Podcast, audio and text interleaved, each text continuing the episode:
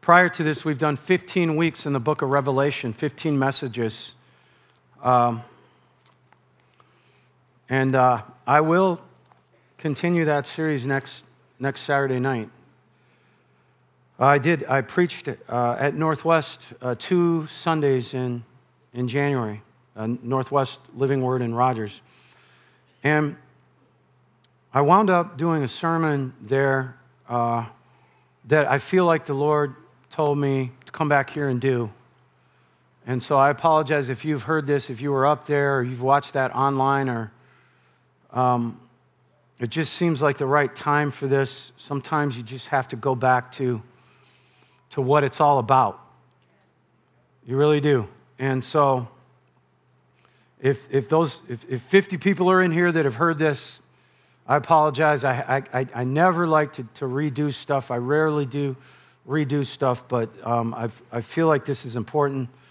And so, if I could put a scene in your mind that's, that's what I love about Israel is, is you actually stand in the very garden where this happened. They said the trees are still there in the Garden of Gethsemane from the time Jesus was there. They witnessed this scene. Um, and in Gethsemane, Garden of Gethsemane, his uh, appearance would be deeply, would have been deeply saddened probably a shaky voice, if you really understand what he was feeling. And we have him addressing Peter, James, and John. In Mark 14 34, he said to them, My soul is exceedingly sad, overwhelmed with grief, so that it almost kills me. He wasn't saying, it wasn't like someone saying, Oh, that almost killed me. That killed me. No, like he meant what he said here. Um, Remain here, keep awake, and be watching. This is not the same Jesus these guys were used to seeing. Um, so, so you have here Jesus Christ utterly exhausted. Many commentators believe he was repeating this prayer over and over while looking up to heaven. Luke 22 42, saying, Father, if you're willing, remove this cup from me. Yet not my will, but, but always yours be done. And there appeared to him an angel from heaven, strengthening him in the spirit. So, in complete agony, in such agony, he has to have an angel show up physically in the physical realm, strengthen him. He continues to pray. There's a famous painting of uh, somewhere in the Greek in here, you get that he's holding him, right? Like he had fallen, Jesus had fallen backwards, and he's, the angel is is holding him up. Verse 44 and being in agony of mind, he prayed all the more earnestly and intently, and his sweat became like great clots of blood dropping down upon the ground.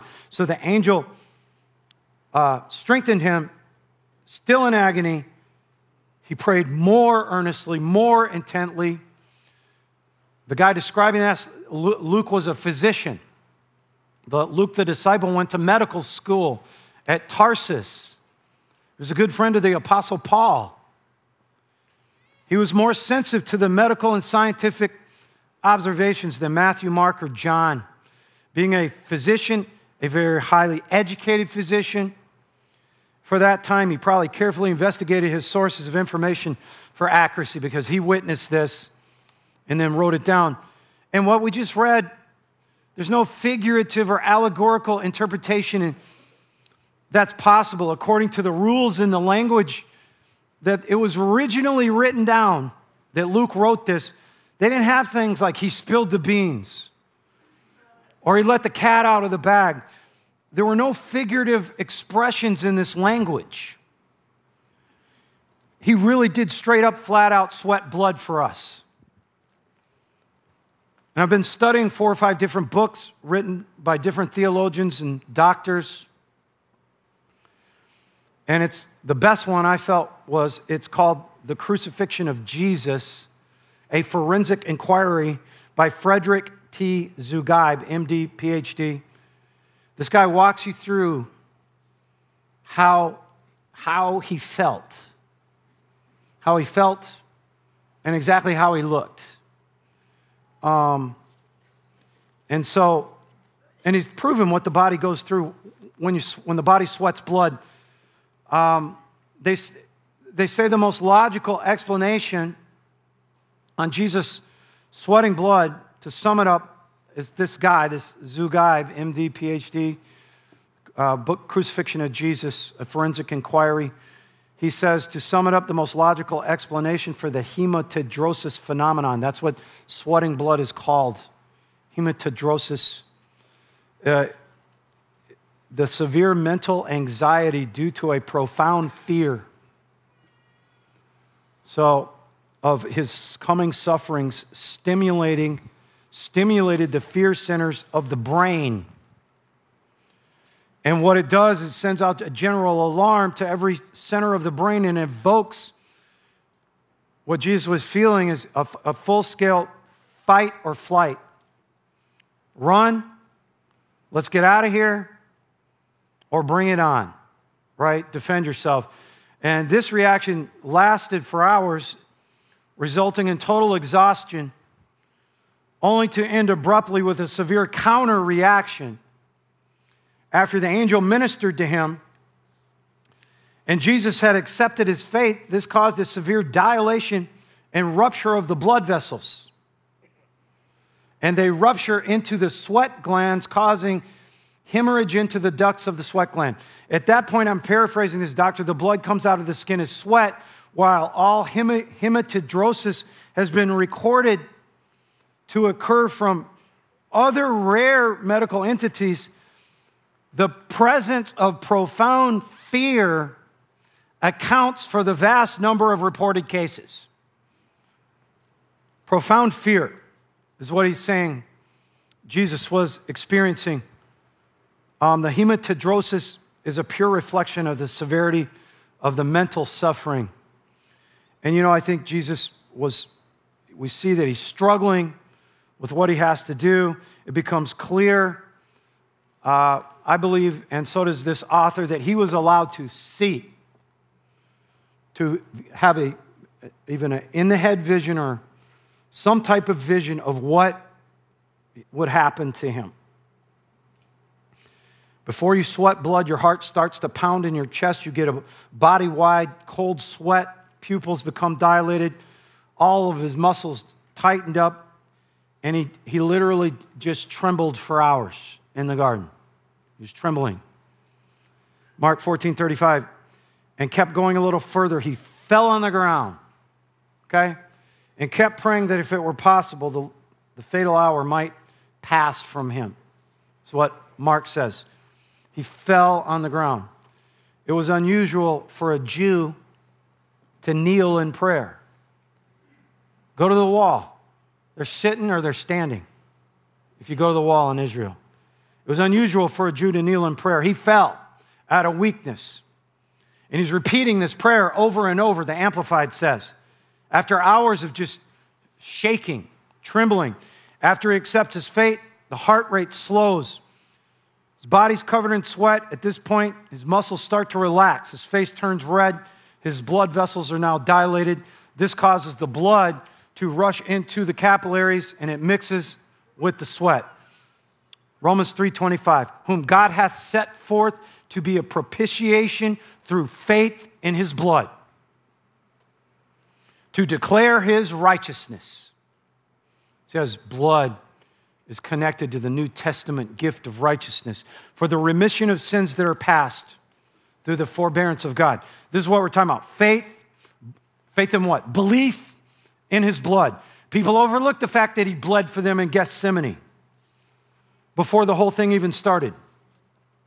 And don't forget about what after right after they detained him.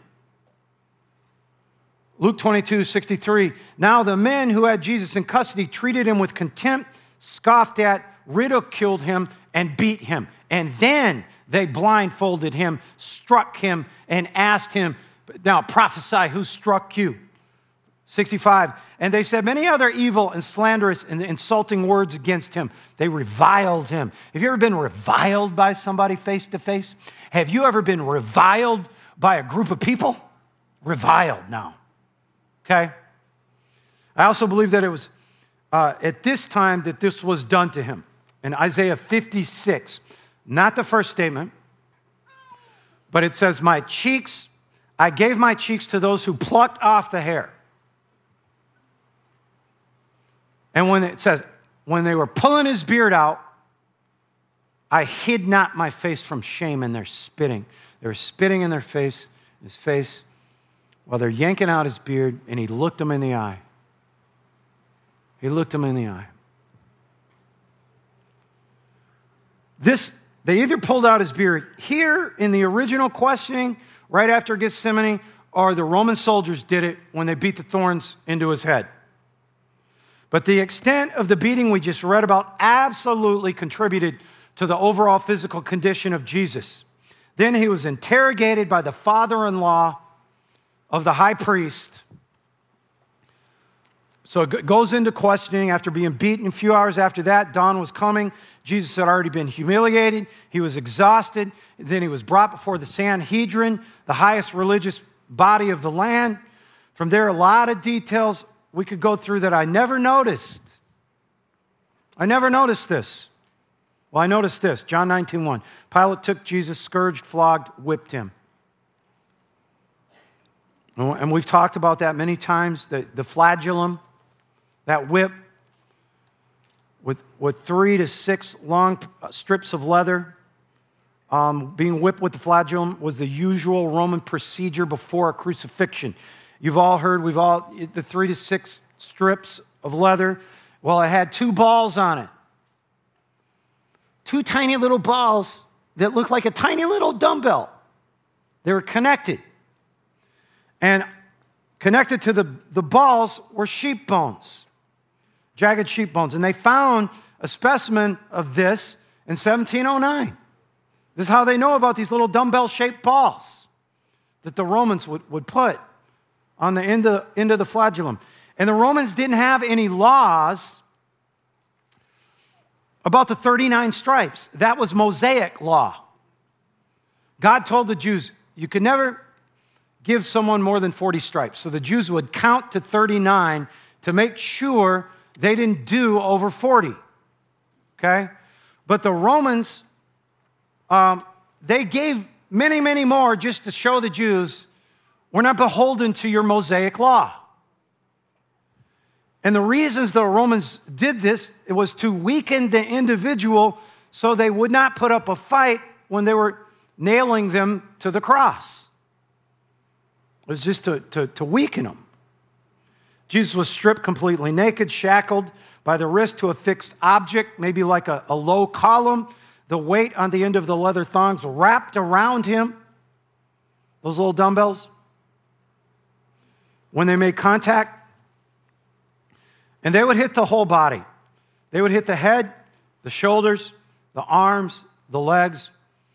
And what happens is those, those bits of metal, the little dumbbells, would slap into them and would cause the blood vessels to dilate. That's what goes into one of the things that weakens the person. Uh, the, the PhD in this book is saying if you can imagine the degree of pain if you received numerous severe blows to your rib cage, it's comparable to medical patients who suffer chest injuries. The effects of his scourging by those little dumbbells. After the scourging, large black and blue and reddish purple bruises, multiple, would show up immediately, all over shoulders, back, around the ribs, chest reddish purple, multiple bruises, multiple lacerations and tears, scratches to the skin would be all over Jesus' body, primarily where the bone on the end of the whip punctured and tore. And the muscles called the intercostal muscles, that's, that's, that's uh, like right in here between um, your, your ribs and your back, right? Around your lats. Even the chest muscles would hemorrhage and cause the lungs to collapse. A lot of people didn't even get to the cross through this. And this doctor that wrote The Crucifixion of Jesus, a forensic inquiry, Dr. Zugibe, said that studies have shown that a single rib fracture from a severe beating can account for loss of up to 125 milliliters of blood just for a single rib. And Jesus would have experienced vomiting and tremors from this. This doctor says the victim would be reduced to an exhausted mound of flesh, craving water, and the scourging that Jesus received certainly propelled him into an early stage of shock. You ever seen someone in shock? Hmm? Have, you ever, have you ever been in shock? You barely even know what you're going through. You know? People die from going into shock. All right? And also, there were lacerations, there would have been lacerations to his liver and his spleen. Skipping ahead, and then we'll skip back. Mark 15, 44. After Jesus died, Pilate said, Why is he dead so soon? Called the centurion and asked whether Jesus is already dead. When he learned from the centurion that he was indeed dead, he gave the body to Joseph. So we see here, Pilate is surprised that Jesus died so quickly on the cross. But what that tells you is he was half dead by the time he got there. Due to the extremely brutal treatment before the cross. Mark 15, 15 through 20. So Pilate, wishing to satisfy the crowd, sat Barabbas free for them and after having Jesus whipped, handed him over to be crucified. Then the soldiers led him away. This is Mark's rendition to the courtyard inside the palace. That is the praetorium. They called the entire detachment of soldiers together. They dressed him in a purple robe. Remember this now. Weaving together a crown of thorns, they placed it on him. They began to salute him. Hail, greetings, good health to you. Long life to you, King of the Jews. And they struck his head with a staff made of a bamboo like reed. They spat on him, kept bowing their knees in homage to him. And when they had finished making sport of him, remember this now, they took that purple robe off and put his clothes back on him. This is key. And they let him out to crucify him. So, this detachment of soldiers, I, I looked so hard is somewhere between 80 and 600. That's the best I can get. It could have been 600, it could have been as, as low as 80. They create this parody, this burlesque type violent thing with Jesus. They put the crown of thorns on his head to contribute to the mockery. They file past him, kneeling before him, spitting on him. They take the reed away from him and they pound those thorns into his head. At the same time, they're they're, they're hitting him in the face because he was made unrecognizable. And, and most people think this is such a humiliating thing, but they're not paying attention to the physical t- suffering. I believe there's a reason behind the thorns. Just like the scourging. By stripes we're healed. There's a reason for that. Genesis 3:18. Thorns also thistles. This is God pronouncing a curse on Adam. Thorns also thistles shall, shall it bring forth for you, and you shall eat the plants of the field, and in the sweat of your face you shall eat bread all your life. And so this is a curse that Adam received. Basically, you're going to have to sweat, Adam, you and the rest of mankind, until someone breaks this curse. You're going to have to stress. The Hebrew word here means, if you look at the root word, one of the meanings is Adam was sweating through fear to feed his family. You're going to have to deal with fear and sweat and worry just to feed your family. So thorns were beaten into his head so you don't have to sweat through your life with fear. He was erasing that curse and he hadn't even gone to the cross.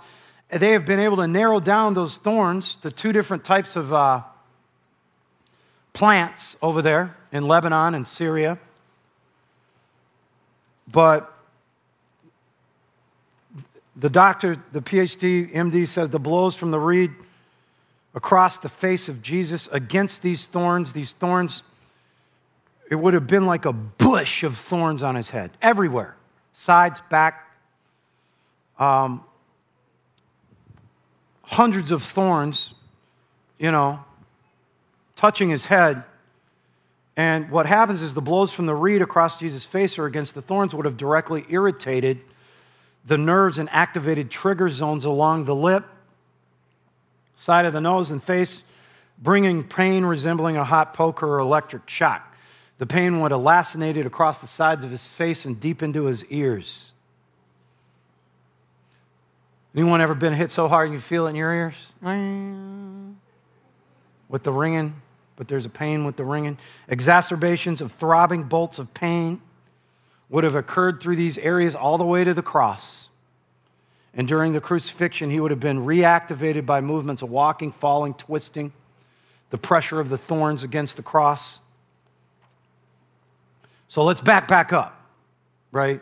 Pilate took Jesus, scourged him, had him flogged. Soldiers twisted a crown of thorns, put it on his head, threw a purple cloak around him, and kept coming up, up to him saying, Hail, King of the Jews! Made, made a little play out of it, this violent play.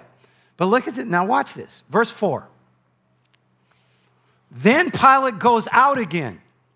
He goes out to the Jews. I never saw this. See, I bring him out to you so that you may know that I find no fault in him. So Jesus went out in front of the crowd wearing the thorny crown and the purple cloak. Well, didn't we read that the Roman soldiers took the cloak off of him? So, in the middle of that beating, according to John, Pilate brings him out. Why did Pilate bring him out? Because he thought they would let him go. He's like, he looks, this guy looks so bad that if they see him, they'll have mercy. Because Pilate didn't think he was guilty. It says that multiple times. So Jesus comes out just looking like he had been through hell. Chief priests, attendants, guards saw him, verse 6, they cried out, Crucify him, crucify him. Pilate said to them, Take him yourselves and crucify him, for I find no fault in him. So this is after Gethsemane, after the beating, of the original questioning that happened to him after Gethsemane, after the scourging, and now after the Roman soldiers beat the crown of thorns into his head before the cross. We have a wretched looking, beat up Jesus Christ whose body had probably taken on a distorted look racked with pain, vision blurred, barely able to stand, covered in blood, lacerations, abrasions all over his body. He had probably vomited on himself. And here, what we have is Pilate thinking if they see him, they will be merciful because of his wretched condition. John 19, 8 through 17. So, John, well, let's just go. This tells, says so much. All right, let's do it. John 19, Verse 8 So Pilate heard this. He was more alarmed and awestricken and afraid than before. And he goes into the judgment hall again. So they, they drag Jesus into the hall. And, and he, Jesus, he says, Where are you from? You know, I mean, I don't think he said, Sit down, Jesus. You know, it's not the way it worked. I'm sure Jesus is, he's kind of, you know, you know, standing in front of him. Where are you from? To what world do you, be, do you belong? And Jesus didn't answer him. So Pilate said, Will you not speak even to me? Do you not know I have authority to release you? I have the power to crucify you? And Jesus answered, You would not have any power or authority, whoever, whoever, whatsoever against me, if it were not given to you. How did, how did he say that? You would not have any power over me. I mean, did he go clear for that statement? For this reason, the sin and guilt of the one who delivered me over to you is greater. Upon this, Pilate wanted, sought, was anxious to release him. But listen to this. I never saw this either.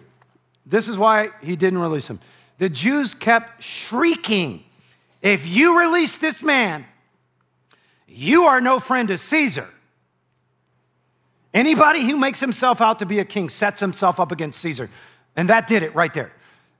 Pilate had to say, This can't get back to the emperor of Rome, or I'm a dead man for having mercy on the king of the Jews. And so, hearing this, Pilate brought out Jesus, sat down on the judgment seat at a palace called the pavement. in Hebrew called Gabbatha. It was the, the day of preparation for the Passover. The sixth hour, he said to the Jews, Here is your king. They shouted, Away with him, away with him, crucify him. Pilate said, Crucify your king? The chief priest answered, We have no king but Caesar. And he delivered them over to be crucified, delivered him over to be crucified. They took Jesus, led him away. So he went, went out trying to bear his own cross to the spot called the place of the skull, Golgotha. What's the point of this? What, why are we talking about all this? It's not Easter. 1 Corinthians 2 2. I resolve to know nothing, this is the Apostle Paul, to be acquainted with nothing. Okay, he's talking about uh, spiritually, what are you acquainted with? To make a display of the knowledge of nothing. That means if I'm going to give any knowledge to you, no knowledge. And to be conscious of nothing among you except Jesus Christ, the Messiah, and Him crucified. All of it. He said nothing. And then he says to the Galatians, these are churches. Galatians 6:14, but far from me to glory in anything or anyone except in the cross of our Lord Jesus, through whom the world has been crucified to me and I to the world. If he gloried in it, in nothing, then it was in the front of his mind all the time. And we just read, he's telling the Corinthian church he wants them acquainted with nothing. He wants them to be conscious of nothing else, and he glories in nothing except Jesus dying on the cross. I think it's interesting we have Paul saying he wanted to be acquainted with nothing else. Wanted the church members to be acquainted with nothing else. He wanted to be conscious of nothing else. And he wanted the Corinthian church conscious of nothing else except the cross and Jesus Christ. And so then we have him in Philippians, okay? Philippians 3 8. So that's his focus, right? In other words, he's got that, minimally, he's got that picture in his mind all the time. And then in Philippians 3 8, here he is again. Furthermore, everything's a loss. I count everything as a loss compared to the priceless possession of a priceless privilege, an overwhelming preciousness of knowing Christ Jesus, my Lord, of progressively, it's a progression, becoming deeply and more intimately acquainted with Him, of perceiving Him and recognizing Him and understanding Him more fully and clearly. For His sake, I've lost everything. I've lost everything and consider it all to be garbage in order that I gain Christ. Through the cross, through glorying, thinking, understanding the cross, he was relentlessly pursuing something he called a priceless privilege. In the Greek, that means an overwhelming preciousness. Has anyone in here even felt an, an overwhelming preciousness? Sounds overwhelming. Of becoming more deeply and intimately acquainted with Jesus and understanding him more clearly. We just read, he did not care if he lost everything trying to get that relationship. How did he get there? How did he get there? What was his relationship based on? Well, we know already. Well, we read what he always focused on, all he wanted to be acquainted with, all he wanted to be conscious of, all he wanted to give glory to, which means he was speaking it, he was thinking it, he was thanking him for it, and he preached on it, and he just magically winds up with this insatiable hunger for a relationship, a deep relationship with Jesus. Sometimes I lose sight and uh, all the things I have to do in my program all the tongues and praise and worship and thanking Him. I have to have a thank Him session, or I forget, unless I have an official session. Speaking the word, reading the word, listening to sermons, talking to Him, you can go weeks without thinking about what we're talking about today, even thinking about it. And this is where everything comes from. In essence, the cross and the resurrection. What happened between the cross and the resurrection? But you don't get a resurrection without a death. All our authority, any healing, any signs and wonders, all answered prayer, a deep interpersonal relationship with Him comes from an understanding of what He did. Can we put the sculpture up? What He did. This isn't, this isn't, oh, let's worship an artifact picture, right? Your, your imagination can turn that picture into what it really looked like, because this is what the closest thing you can find. Completely and totally ripped to shreds. Right there, that is true love. Before we close on the cross, uh, Romans 4:25, who was delivered for our offenses, who was raised again for our justification. So he was raised from the dead. Why was he raised? For, so we could be justified. Romans 4:25, who was betrayed and put to death because of our misdeeds and was raised to secure our acquittal. Acquittal means not guilty. Oh, making our account balance. He was raised from the dead to make your account with God balance. What exactly is that? That's this, 2 Corinthians 5:21. For our sake he made Christ virtually to be sin, who knew no sin, so that in and through him, that means if you believe he died and rose again, you might become endued with and viewed as being in and an example of the righteousness of God. Not what you are, what you ought to be. Viewed, let's look at that that you might, become, you might be viewed as being what you ought to be. Look at the words. He's viewing you as what you ought to be, not what you are. Not what you are. That's a gift. That's called the righteousness of God. Viewed by God as what you ought to be. This is New Testament righteousness. That comes from the resurrection that says you're acquitted. This is what creates a completely open channel between you and God. Even in my 20s, just, I can remember being completely gone on drugs and alcohol and still talking to God. Okay? You have to understand this part of your, your, your covenant. You always have an open channel. Always. Hebrews 8:12. I will be merciful and gracious toward their sins. I will remember their deeds of unrighteousness no more. Oh, did he just say he doesn't remember your sins? Well, is he lying then?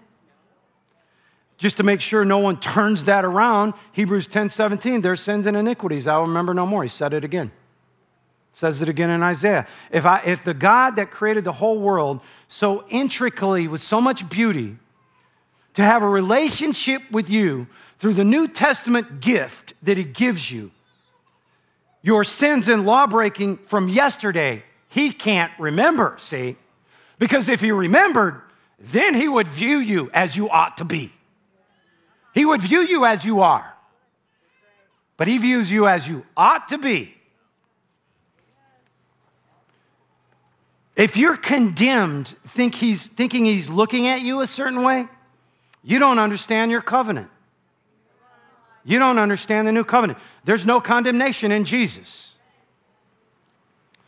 Oh, I used to look at that scripture in Romans 8. There's no condemnation in Jesus. And then I'd read, uh, uh, unto, unto them that walk not after the flesh, but after the Spirit. And I'd be like, I can't even drive home seven minutes and not be in the flesh depending on who's behind me, in front of me, sometimes beside me. And so Well, I'm out of that then. I, there's condemnation for me. I don't get that gift of no condemnation. No, no, no. See, see that those that walk not after the flesh but after the spirit, the translators can't wrap their head around all this. So they added it. That wasn't even written. That's italicized. If it's italicized in the Bible, it was added by the translators. And so there is just no condemnation in, in, Jesus. And so if you're condemned, thinking he's looking at you a certain way, you don't understand your covenant. Can we put the picture of just the cross up? Uh, you see, see how it's connected here? It's like a puzzle piece where you, where, where you slide in the crossbeam, right?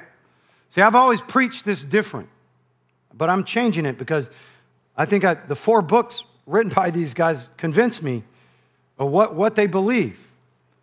Uh, first of all, Jesus was so messed up that just trying, he was trying to just carry the cross beam, okay? He was just trying to carry the, the crossbeam. And think about that. Crowds of people beaten to a pulp.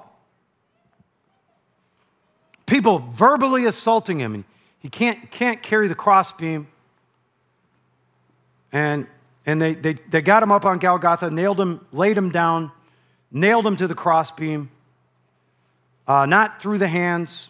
Um, listening, and I've said this in here before, this guy doing a podcast, expert.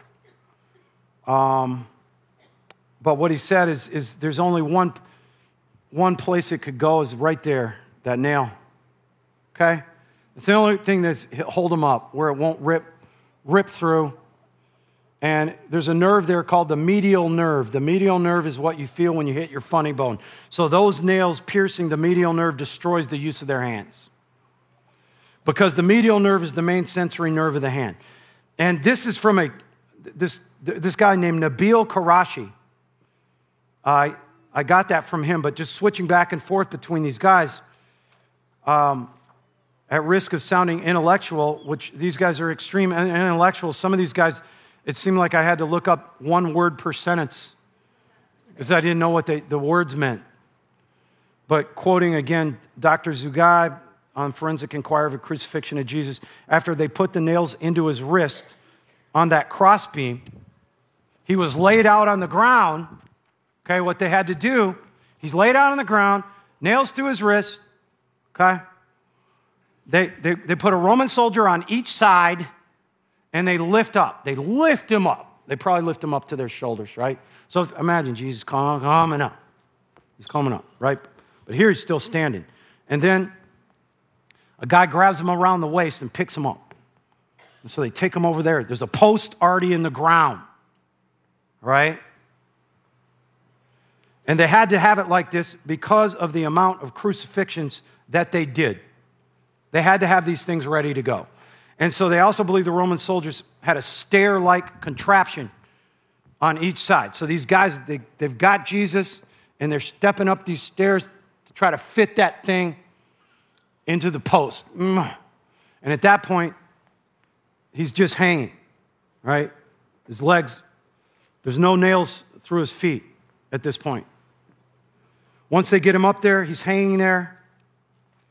Now, before they can put the nail through his feet, just from hanging there, this is where you get Psalm 22 14. I'm poured out like water. All my bones are out of joint. My heart is like wax, it's melted in the midst of my bowels. Psalms 22, you could do a whole sermon on that and relate it to the crucifixion. I'm poured out like water means he had nothing left. His bones are out of joint from hanging there just for a minute before they can nail his feet, all right? And the medical professionals say that would absolutely pull your shoulders out of joint. But still looking at Psalm 22, because you can travel a little ways with Jesus into his suffering, not all the way, reminding you, Paul said he wanted the Corinthians conscious of this. Conscious, focused. His heart is like wax. In verse 14, Psalm 22, he was emotionally crushed. He was heartbroken, really, really emotionally hurt. Who wouldn't be? He's probably spit in his face a hundred times, right? His disciples, besides John, nowhere to be seen. Okay? Most scholars believe Psalm 22 14 is prophesying when it says, His heart was melted in the midst of my bowels, that he lost control of his bowels on the cross. So that's why his bones are out of joint because he's hanging there. But what they would do is that once they got him up there, once they got him up there, they would, they would bend his knees and put one foot on top of the other. Okay? He had to have bend in his knees. And he's still hanging there. You know, bam, bam, bam, bam, bam. Nail that, that nine inch nail through both feet. So when you when your knees are bent, you can breathe in hanging, okay? You can breathe in. But in order to breathe out, you have to step on that nail. Right? It's the only way that, that you can breathe. Okay? So we have Jesus hanging by his hands to breathe in. In order for him to breathe out, he had to push up on that nail through his feet. Put the sculpture back up? The whole time you're doing this up, down, up, down, no skin on his back. The cross isn't finished wood, it was splintered wood. Up, down, breathing in, breathing out for you, breathing in, breathing out for you, breathing in, breathing out for your sins. So he, your sins and iniquities he could remember no more. Up and down. This was designed to keep them alive longer. The nail through both feet was designed as a form of torture because if they could not push up on the nail, they, they, they would suffocate because they couldn't breathe out. The Romans were able to tell if they were dead because they weren't moving up and down anymore. They had to make sure the person was dead because Roman soldiers could be executed if someone came off the cross alive. They always administered a death blow John 19, 32. Soldiers came, broke the legs of the first one, the other one who had been crucified with him. These are the thieves that were crucified on each side. Luke 23, 42. I love this. One of the thieves says to Jesus, Lord, remember me when you come in your kingly glory. You know what, Jesus? That's Jesus. Did he look at him? Jesus said, Truly I tell you, Today you shall be with me in paradise. How did he say that? How did he get it out? How did he? He told him. And then the sixth hour, midday, darkness enveloped the whole land. This is where he was separated from God. Eventually, you hear him, My God, my God, why have you forsaken me? It's the only time he ever called him God and not Father. He was separated. So he, God, God, my God, my God. He said, uh, What did he say? How many times God tells us he'll never leave us or forsake us? He forsook him so he would never forsake you. And, and, and by the way, it's not so hard to get saved. He just says, Remember me. Remember me. And Jesus said, I'll see you in heaven. So, Jesus and all the suffering, all the pain, I'll see you in heaven today. That guy probably been a thief all his life. So, we read that the soldiers broke the legs of the thieves to make sure they were dead because it keeps them from pushing up. Therefore, they can't breathe out, they suffocate. We know Jesus already had died, but another type of death blow is piercing the heart with a spear. Other types of death blows the Romans administered were crushing his skull with a sledgehammer or lighting people on fire. That's a it was a wonderful civilization, the Romans, were they not? Isaiah 52 14. For many, the servant of God became an object of horror. They, these people saw this stuff all the time. They saw the scourgings, they saw the crucifixions. But here, that many were astonished at him. Look at him. His face, his whole appearance were marred more than any man's. That means unrecognizable in the Hebrew. You looked at him, you would not know that's him. His form beyond that of the sons of men, just as many were astonished at him. His face was not recognizable. Psalm 22, 17, I can count all my bones. That means you can look down and see his ribs from the scourging. This was prophesied that he could see his bones, could count his ribs, Can we, you know, I respect Mel Gibson for the passion, but can we put that passion picture up? I mean, that's not accurate. There is a victory sign, though, on the fingers. You see that? I don't know if that's on purpose. But that's just not even close. There was no structure to his face if you could not recognize him. It was probably just a swollen mess. And if we look at the sculpture pick, which one do you think is more accurate after all that we've read? So don't let the devil diminish or lessen what he did for you in your mind. If you get nothing else out of today, I pray, as Paul said, that you are conscious of this. That while you're taking communion, while you're praying in tongues, while you're listening to worship music in your car, or while you're listening to 104.1, I don't care, that you're conscious of this.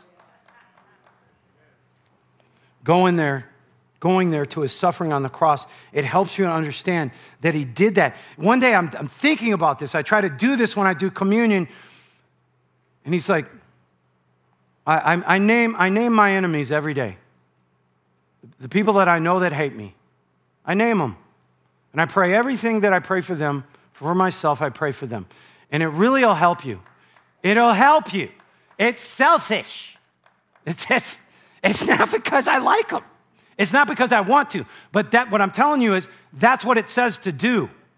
And, and if you'll do it, it releases something in you.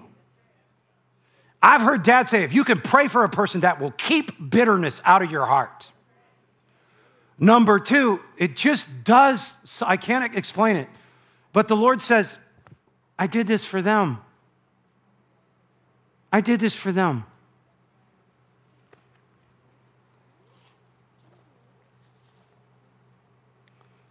Let's put that sculpture up one more time. Lord, give us this type of compassion for the world for the body of Christ. Ephesians 3 says that may we come to know the love of Jesus, which passes knowledge, and then we will be filled with all the fullness of God. I feel like you can really know His love by taking yourself to the cross. This is the basis of everything we have. You have to have a death to have a resurrection. This is the basis of your authority, the basis of your healing. This should be the basis of your relationship with Jesus. We know it was with Paul's. How does it become the base? Like Paul said, being conscious of it.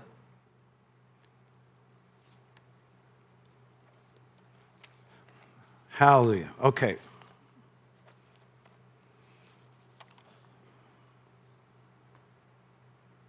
Thank you, Lord. I think as we close here, um,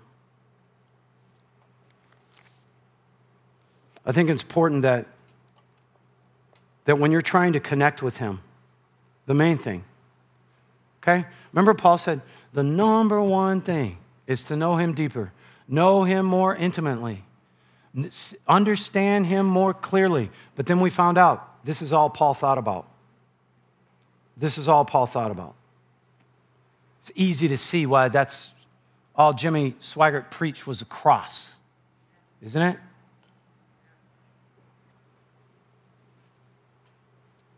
So we're, we're going to we're going to close and we're going to we're going to do a little bit different. I can't say we'll never do this again, but but you know this is not going to turn into a uh, every service kind of thing that's just like God for me to say that, and then the next time I'm in front of you guys, we do it again. But, but we, we're going to pray, okay? Just for 12 minutes. 12 minutes, not an hour and a half, right? And, but let me just tell you something. In Acts 4, why are we doing it? Peter and John, after healing a crippled man at the gate called Beautiful, they were questioned and arrested by the authorities for healing a guy. And the high priest and the Sadducees told, threatened him, said, Never use the name of Jesus again. And you know what they did? Acts 4 23. Being let go, they went to their own company, reported all that they'd been threatened with. And you know what they did? You know what that church did? When they heard that, they lifted up their voice to God in one accord. together. By the end of that prayer, the building shook. By one, one chapter later, revival. People were being healed by the shadow of, of Peter. After this prayer, after this, this prayer. This is your company. This is your company. So I want to pray for revival here at this church and in the Twin Cities and at other churches.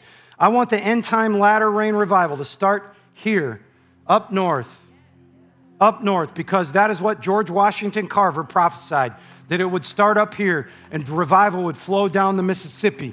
You can pray that out. This is your own company. And so this is for 12 minutes. The clock hasn't started yet, but that's all we got to do. You can put you can pour it on for 12 minutes. And honestly, for an hour and a half, if I'm in an hour and a half prayer meeting, I spend 45 minutes trying to get myself to focus. Do you know what I mean? 12, this can be 12 hard hitting minutes in the Spirit for God to, and if you don't do anything else, just say softly to yourself, God, bring revival to Minnesota. But we're going to do this in a form of worship. I believe the main sanctuary needs to do this on occasion. And this is for the guy that, that doesn't want to come to prayer. He's doing all he can to get to church.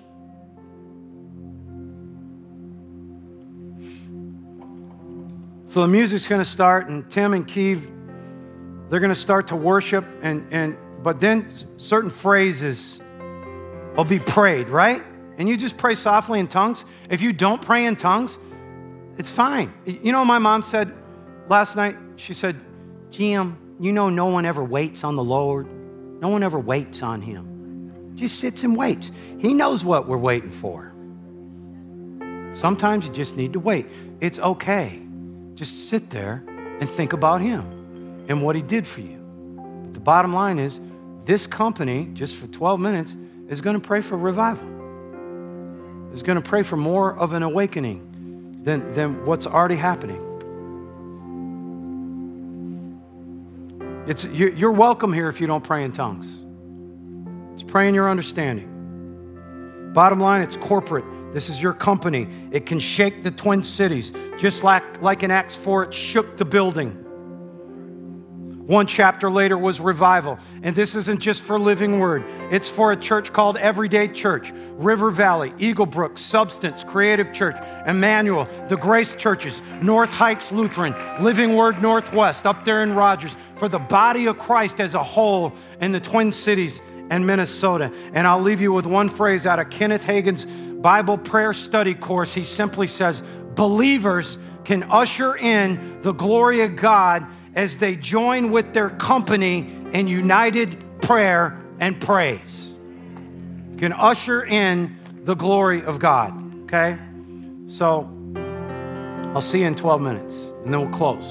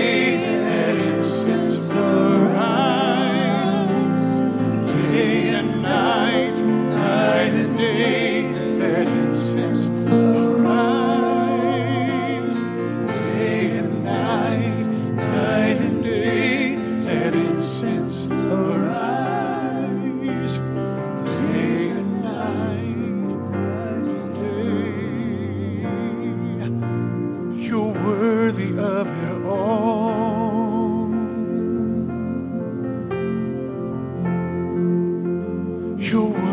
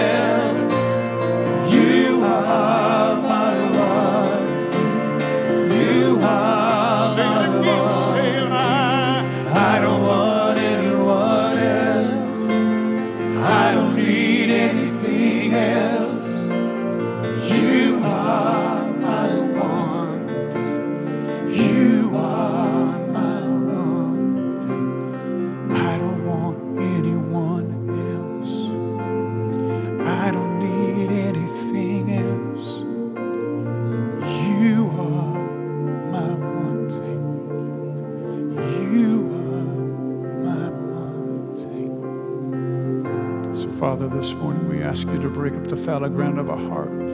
Give us eyes to see, ears to hear, enlighten the eyes of our understanding with your truth. Let there be an awakening in the heart of every man, woman, boy, girl, for more of you, Father, more of your life changing presence. Father, we ask you to change us this morning, transform us into more of the likeness of who you are. Father, you said that they that hunger and thirst for righteousness will be filled. Father, we are hungering for more of you. We're thirsty for more of you. Father, we stir ourselves up this morning. We stir up the hunger to seek you with all of our hearts. You said if we would pray, you would hear us from heaven and answer us.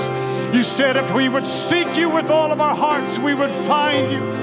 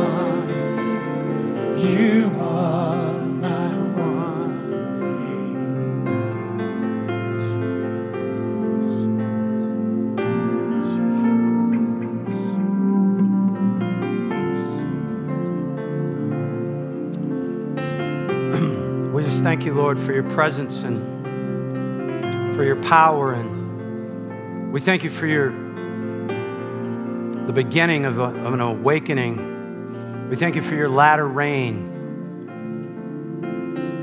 that we know we will see.